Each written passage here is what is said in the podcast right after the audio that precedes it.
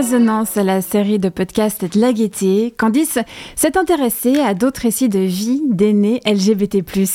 Elle a regardé le film Les Invisibles, réalisé par Sébastien Lifshitz, qui est sorti en 2012.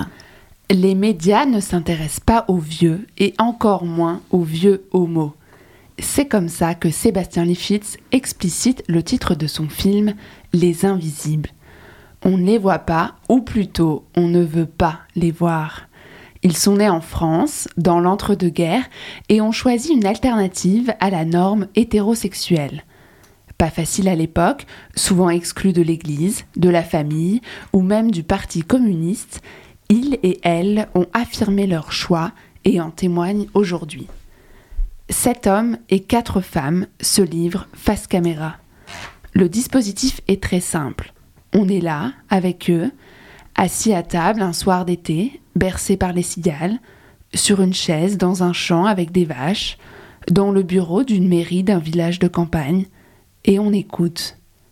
On écoute ces histoires du passé qui semblent lointains, ces coups de foudre, ces révélations, ces combats, ces choix.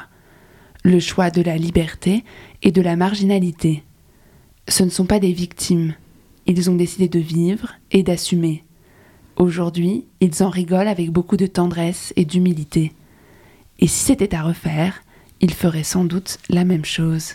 Et selon toi, ces témoignages sont toujours essentiels aujourd'hui? Toujours. Grâce à ces mots et des images d'archives, on apprend sur l'évolution de la société à travers les minorités, les valeurs, la morale, la tolérance de l'époque. Qu'est-ce que c'est être différent? Comment s'organiser en groupe? On évoque le MLF, le mouvement de la libération des femmes, le MLAC, mouvement pour la liberté de l'avortement et de la contraception, le phare, front homosexuel d'action révolutionnaire.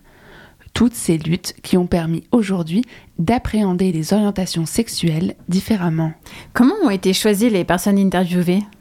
Le réalisateur a cherché pendant deux ans des hommes et des femmes de plus de 70 ans, des classes sociales et des lieux de vie différents, même si on est souvent à la campagne, proche de la nature et des animaux. Des anonymes, mais pas que. Il y a Thérèse, Thérèse Claire, militante féministe élevée dans la religion, qui se rendra compte, après mai 68, à 40 ans passés, de son attirance pour les femmes dans une maison de la forêt de Fontainebleau le dimanche après-midi, lorsque ses enfants sont chez leur père. Personnage symbolique et charismatique s'il en faut, pour qui le lesbianisme est une évidence du féminisme.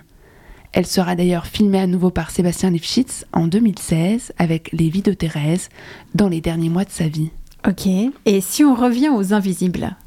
1h55 de délicatesse, d'émotion, de vérité, de sincérité, d'humour et d'amour. On y parle d'intimité et de sexualité avec une aisance déconcertante. Loin des tabous, on nous dit tout des détails qu'on n'ose pas demander. Un devoir de mémoire essentiel pour ces personnes qui pourraient être nos voisins, nos grands-parents, nos fromagères. Il y a beaucoup de sourires, la colère semble déjà loin, et ça fait du bien. De la simplicité plus que de l'invisibilité.